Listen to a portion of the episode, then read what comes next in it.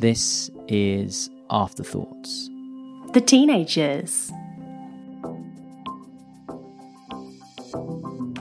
Hello, Alice May Pukis. Hi, Toby Peach. And hello to our listeners for this, a shortcast uh, episode of Afterthoughts, the Teenage Years. We are back for another bite-sized episode. Yes, these bite-sized episodes are an opportunity for us to look back at some of the themes from series four, the Teenage Years, uh, as an opportunity to kind of look at where they're connected, but also then to point towards ways that we can hear these stories and where we might move on to or move towards after listening to them. Absolutely, because we listen to the stories um, on the episodes, but then we don't necessarily point you in the direction of where you might find more support um, and more information. Um, but in these bite-sized episodes and these shortcasts, we do. So, Toby, what's the theme of this episode? Uh, the theme, not to be too critical of us, Alice, you know. Oh, no, I mean, but we, we concentrate on the s- stories. These are stories and education and um information. All right, great, great, great. Uh, the theme of uh, this shortcast is around fertility, which is something that crops up uh, every series, but we have seen a number of our storytellers bring us a story on fertility in series four. And we're going to go into Aidan's story to kick us off. Aidan, Absolutely. Let's hear from you. So my last conversations um, are based on sort of sexual health and mainly focused on um, sperm banking um, during so just before my treatment. Um, I didn't know it was something I had to do um, until I was uh, just doing some work for my cousin. I received a call and um, just sort of casually towards the end, she was like, "Oh, by the way, should I book you in for tomorrow to come in to get the blood test done for um, your sperm banking?" And I was just sort of there, an eighteen-year-old guy who was still in shock for the fact that um, I had cancer. Um, definitely shock I'd never, pro- I'd never actually ended up processing, but um, and just going, "What? Like, I have to, I have to do sperm banking. I have to do blood tests for it. Like, what, what is going on?" Um, and so she was sort of like, "Yeah, you know, one of the side effects of chemo, it's really unlikely, um, but um, you could become infertile. And so obviously better safe than sorry that you have um, some sperm frozen." And I was like, "Okay, I, I guess so." Um, so um, I do, do all the blood tests and everything. And then I'm waiting for an appointment at Hammersmith Hospital, uh, which is where I did my sperm banking. And um, I remember when I first got the phone call from them, they said, "We can book you in for two weeks, to which my reply was, "My first chemo is in two days. So they went, "Okay, um, well, we can just probably fit you in first thing um, tomorrow morning." And I was like, "Perfect." Um, and again, as an eighteen-year-old guy, knowing exactly what I was about to go do, go do um, I didn't want my mum coming with me. So I took the train up at like seven a.m. all the way up to Hammersmith, um, nearly walked into the prison by accident. Um, rather than the hospital. I'd never been there before. Um, I go inside. I had to find the andrology department. Um, I arrive. The doors aren't open. I know I'm the first patient there for the day. So I knock on the door and no one's there. I'm obviously super nervous. Still don't really know one hundred percent what's going on. Um, they open the door and first thing they do is just hand me a load of forms. Um, I'm there signing forms, ticking boxes. Half of them like, "Why are you asking me this? Like, am I signing away my soul? Um, have I just sold like myself to research by accident or something?" Um, and then you basically trade in these forms, and they just give you a cup, um, and they just sort of like, like you know what you, you know what you have to do. Um, and again, as an eighteen-year-old, I've never been this nervous for just just to masturbate. Um, and you go in. And the seats aren't even like made well for the, the experience. Um, and it's, it's just the most bizarre experience ever. And once it's done, you get sent some more phone forms in the post um, for you to, to tick and whatnot. Again, none of this is explained. Um, they normally apparently get you to sit down with someone for the second lot of forms, because of COVID, I couldn't do that. And so they just sort of went, okay, the alternative is just, that's a shame for you. Um, and then after that, it just wasn't spoken of. Nothing. I didn't receive any, you know, oh yeah, by the way, we've we've got your sperm and it's frozen. There's nothing wrong with it. Um, didn't receive anything about that. Um, and then time ticked on.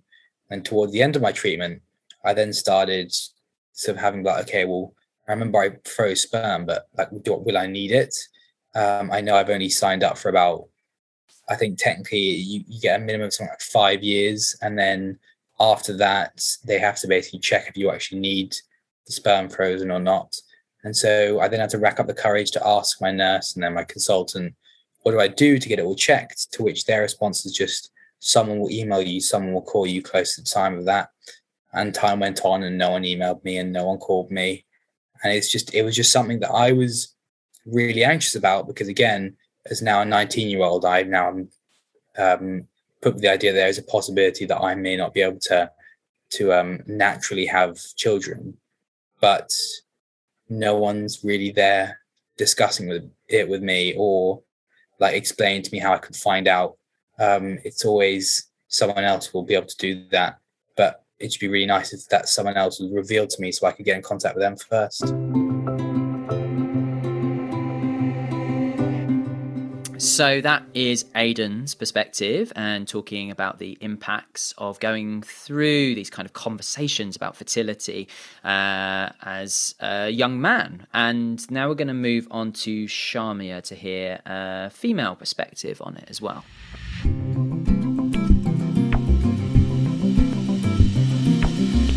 Um, I think I will go with the fertility aspect um, because, yeah, it was quite a big, big aspect of it all. Um, I ended up going up to Chelsea and having kind of my initial assessment. And there it was mentioned kind of very briefly, like, oh, you might want to do some fertility preservation. Do you think that would be something you're interested in? And I said yes at the time and then went along um, to my local kind of fertility clinic. So basically, yeah, they do a lot of like scanning um, is one big thing. Um, and they basically just check out, I think, kind of what stage of your cycle you're at. And then, I mean, I'm going to get the science wrong, but they basically want you to ovulate, I think. um, so they can then like collect your eggs. And that is done like with a surgery that you go under sedation for, I think. Because I remember coming out of mine and weirdly, actually, I I didn't know my gynecologist, but he was my like someone my sister went to school with's dad. So it's kind of like I knew of him. And because I live in a very small town, it's kind of one of those, like, you know, most of the doctors going. So I knew of him. And it was that slight fear of like, do you recognise me? Do you know me? Or are we just being really professional? It was all quite odd. Um, but he was a really lovely guy. And I remember coming out of surgery and he was like, You're, you were really wriggly, like we had to had to pin you down. um but yeah, you basically go through like injections of hormones to kind of speed up that ovulation process and make your follicles bigger, um and so those were like two injections a day, I think. Weirdly, I had just this is like the juxtaposition of making these really adult decisions but being a complete and utter child. Um, anyone that knows me well will know I'm a five-year-old at heart, and I had just watched Frozen two for the first time, I think just after I was diagnosed. And um, so every time I did my injections, my sister would put on um, Some Things Never Change from that soundtrack. And now when I listen to that song, it gives me that slight P T S D of, of doing my needles. um, yeah, you have your two daily injections, and then I didn't really feel any side effects, but I had a lot of like side effects from my steroids anyway, so you can't really tell at that point what's what. Um, and then you go in and you have your egg collection, and then they basically go in a freezer and you forget about them. Um, and then I think at five years that gets kind of reviewed and they decide what happens to them, and then at ten years they get destroyed if they're not needed anymore. So um, and it wasn't until I was sat there that it kind of really dawned on me what that entailed, um, and it for me it meant kind of delaying my treatment by a couple of weeks um, to kind of have a cycle of treatment, um, and then have egg preservation. So Um, for me, it was very much a toss-up between if I delay this by a few weeks, will that then like have some down the line consequence, meaning that I don't get better?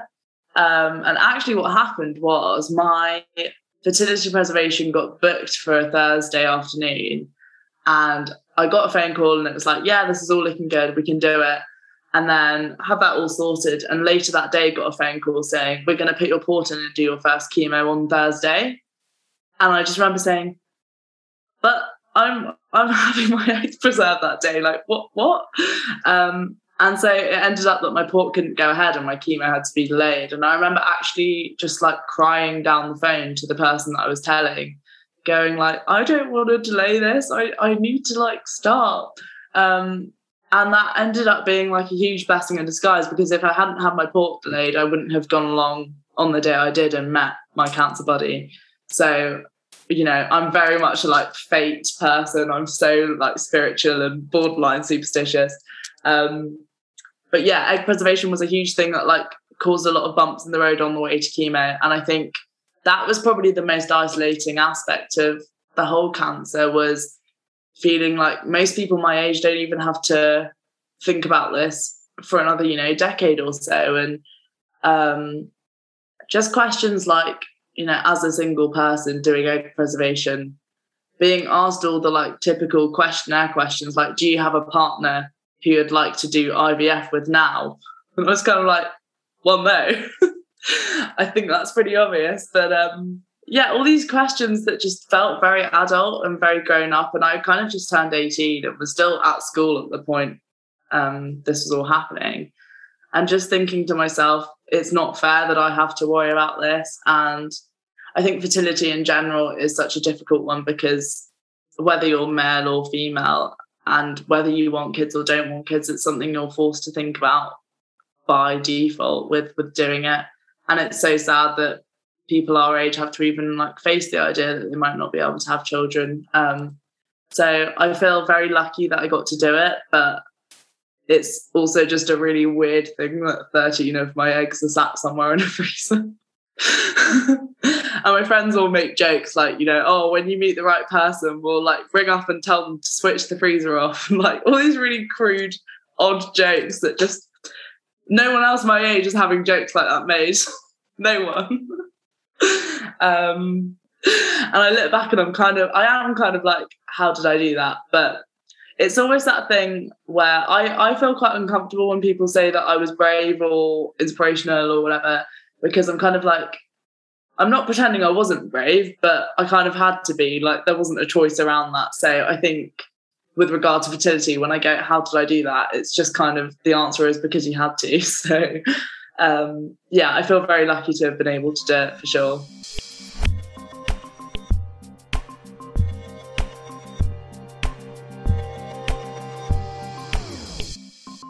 So that was Sharmia for her perspective on fertility treatment. And last but not least, we're going to hear Tegan's story about her fertility preservation treatment. When I was diagnosed, I was, so it was the day before my eighteenth birthday. And then obviously, like, when you have cancer, you got to like sign a waiver, which I feel like everyone that's had cancer knows that you have to sign it. But signing it drugged up to me is very pointless, because I don't have a clue what I'm signing. Like, yes to everything, give me it all, all the drugs. Um, so I remember signing it, and it's like, oh, like, if you can't have kids, then basically it's not our problem. And it's like, right, okay.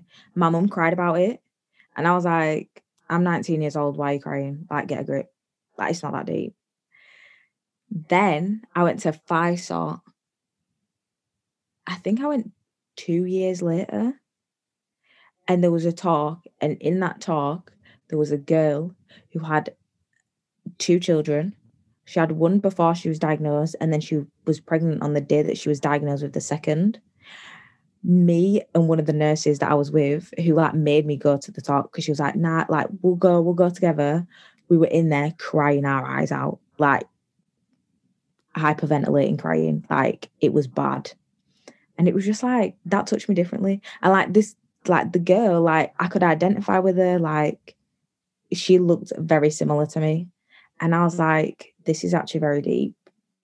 So then when I got back, I asked my consultant to refer me And then two hours down the line, I was getting my eggs out, like literally that that far down the line.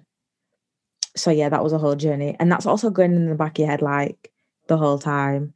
And in September, I was two years post-treatment. So therefore, I don't have anything to do with the hospital. But yeah, I'm still going to the hospital three times a week to get something different done that's still connected to it. And it's just a bit crazy how even in the cancer world, two years post-treatment, you're kind of done. But I really wasn't done. That's like, yeah. And then I had my eggs out and it was fine. They could have been doing anything. They knocked me out. Didn't feel a thing. Felt great after. Would recommend. Would recommend. I should have said like ten out of ten. No, I'd give it nine out of ten. Because I thought the nurse was a bit rude. You're not giving them like a review on like, yeah. TripAdvisor, ten out of ten would recommend. Do you know what it is, right? I went into the room. When I describe it to other people, I'm like, I went into this room, yeah, and it was like a clinical sex dungeon. In the nicest possible way. There's like a weird small bed on there, and then they've got like stirrups, but they're like black and like leather. Like they could have picked like pink and fluffy, like, do you know what I mean? Like to make it a bit more inviting. Or like even blue, like clinical blue, but it's just the black, it's a bit stark. Walked in, there were two men there that were looking like they should have been like henchmen, but they weren't. And it was just like a whole, like they serve your eggs through like, you know, one of them boxes, like when you had school dinners and you used to like retrieve, it's like that. And I was like, I literally said to them, this is crazy. Like, this is wild. I always try and spin stuff in a positive way, or like, I always try and like take the positives out of the experience. So I feel like with the egg retrieval, like, I was down mad at one point, like, best believe. I was questioning, like, I was like, is this even worth it? Like, I feel awful and hormonal and my face is all spotty and this isn't a good look and whatever. But actually, at the end of it, I was like, really? Was it that bad? No.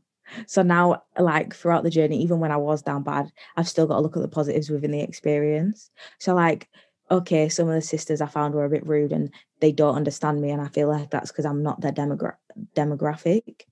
But there was, like, three nurses that were top tier. Like, they were just like, it's okay, like, you can be emotional. And I was like, I'm sorry, it's just a lot's going on. And they're like, it's okay. And I'm like, you're so understanding. And it was just like, it was just great.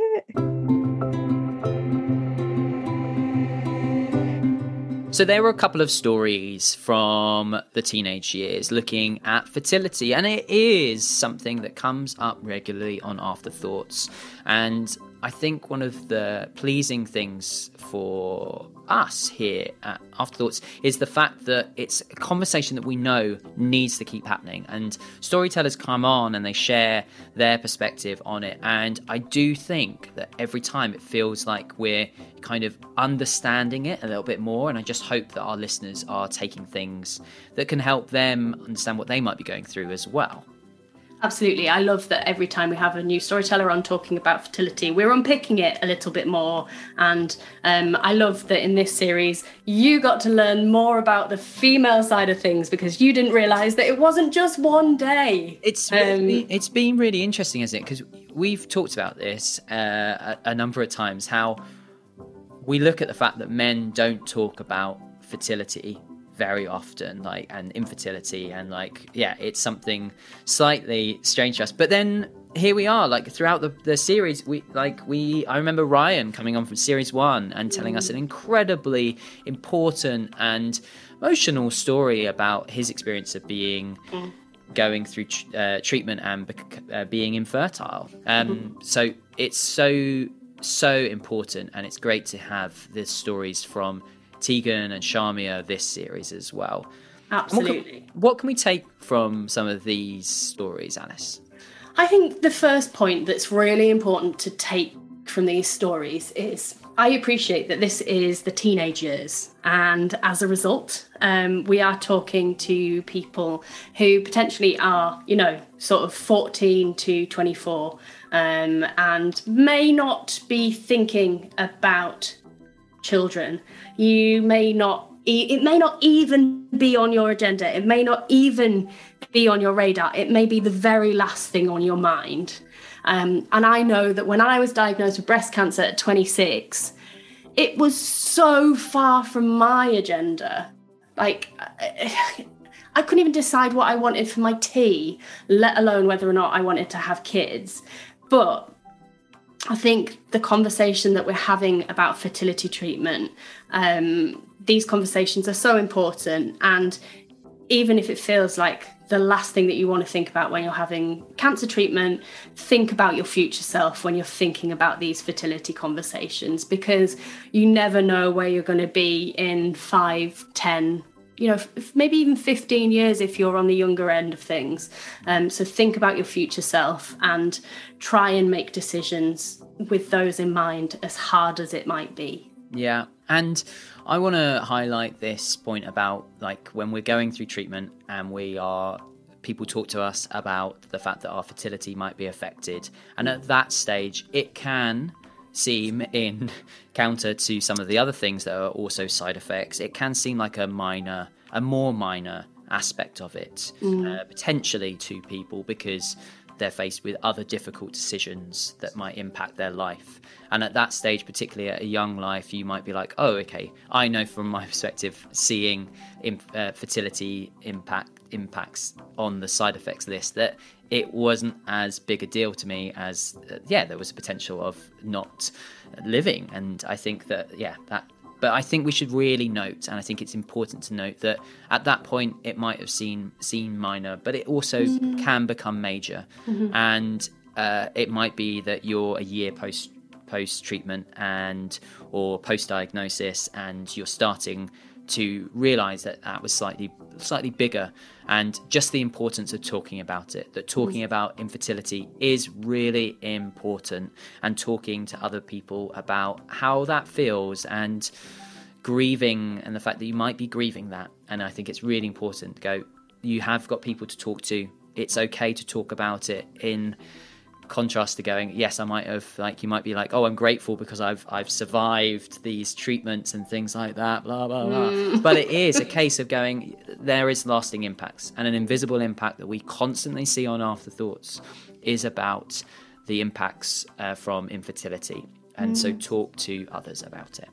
Yeah, and I think just to add to that as well, it's something that you touched on there, and I'm I'm slotting something in, Toby, we haven't discussed this. Um, but, you know, even if your future self feels unattainable when you're in the situation, think, still try and think about them, even if it feels out of, even if they feel out of reach because you're in the throes of this life-threatening illness. Mm. Just think that they might, they might be there. I think that's an important thing. And think about the impact on them. Um, And yeah, that, that's just something I wanted to throw out there, because, you know, future planning for cancer patients is very hard. Future planning for people who've been through cancer is very hard. Very hard. Um, yeah. It's something that you and I both still struggle with now. Um, but yeah, I think, yeah, it's still important. Um, and there was another thing that you wanted to touch on as well. well. Yeah, I, I wanted to talk about from the male uh, perspective as well. Just something that has, like, kind of, I've experienced, and I think is something to offer, um, as that that might uh, occur for other young men who have gone and um, deposited sperm, and then they've left it there, and then they're kind of living with this kind of uh, thought that uh, because of their treatment that they might be infertile. And one of the things I'd like to kind of offer is that there is, uh, although it might be easy to go, oh, I'm going to forget about that and put it to the side and things, that going to talk to somebody about actually your fertility status is really important. And when you feel comfortable to do that, I think it's a really good opportunity to kind of work out, like, how how has the treatment actually impacted my fertility? Because we do we get rushed into the deposit sperm, or sometimes you get rushed in to have your eggs frozen and things like that, and then and then you go through your treatment and it's kind of a case of get back on with your life, and and your sperm stays frozen, and it's a case of going, you might not uh might not think about it for a while because it's quite difficult to. Mm-hmm. But the thing I'd offer is to go and get yourself um, checked, go and see how your fertility has actually been impacted, because they are starting to realise that some treatments, although it might say that fertility will be affected, you might not actually be infertile. And I know from my perspective that I believed I was infertile for eight years and then found out that I was actually fertile. And it was a case of being...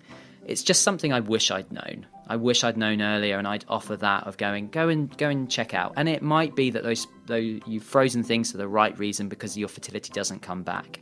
But it also might be that you do have the opportunity to, that your your sperm counts have returned and things like that. So go and chat to your doctors. Go and find out if how your fertility has been affected.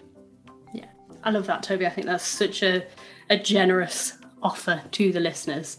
Um, and then, yeah, lastly, I think my my final point is that I think, um, you know, we appreciate that across the U K things are very different, but I think if any of this is resonating with you, uh, it's it's really important to speak to your team, um, it, your medical team. You know, it might be that you didn't, you weren't able to preserve your eggs or your sperm before your treatment, um, and it might be that you, you know, you haven't done that, and it's something that you want to explore. So speak to your doctors, speak to, you know, if you've got a cancer nurse specialist, speak to them. Um, because even if you are still fertile, some cancer treatments can affect your fertility in the long term. Um, and there are things that you can do to take control of the situation. Um, so I think it's just about having the conversation. Speak to the people who can help you, you know, take control of, of the situation that you find yourself in. Maybe that's your, um, yeah, maybe that's your oncologist, maybe it's a surgeon, whoever you're under, um, speak to them and, and see what you can do, because it is just about taking back some of the control that cancer took from you. And I think that's so important, because so much control is taken away from us. Anything that we can regain um, or reclaim is is super important. Thanks, Alice. And I think that's that's it for the fertility shortcast, but we will put lots of links in the show notes so that yeah. you can follow up on all of these points. We can point you towards some incredible um, places that you can go to. Teenage Cancer Trust have got a ton of resources there about fertility, um, and thanks to our storytellers for sharing those small snippets. You can dive into all of their episodes if you would like to meet them more in detail and their experiences uh, by going back to series four, the teenage years.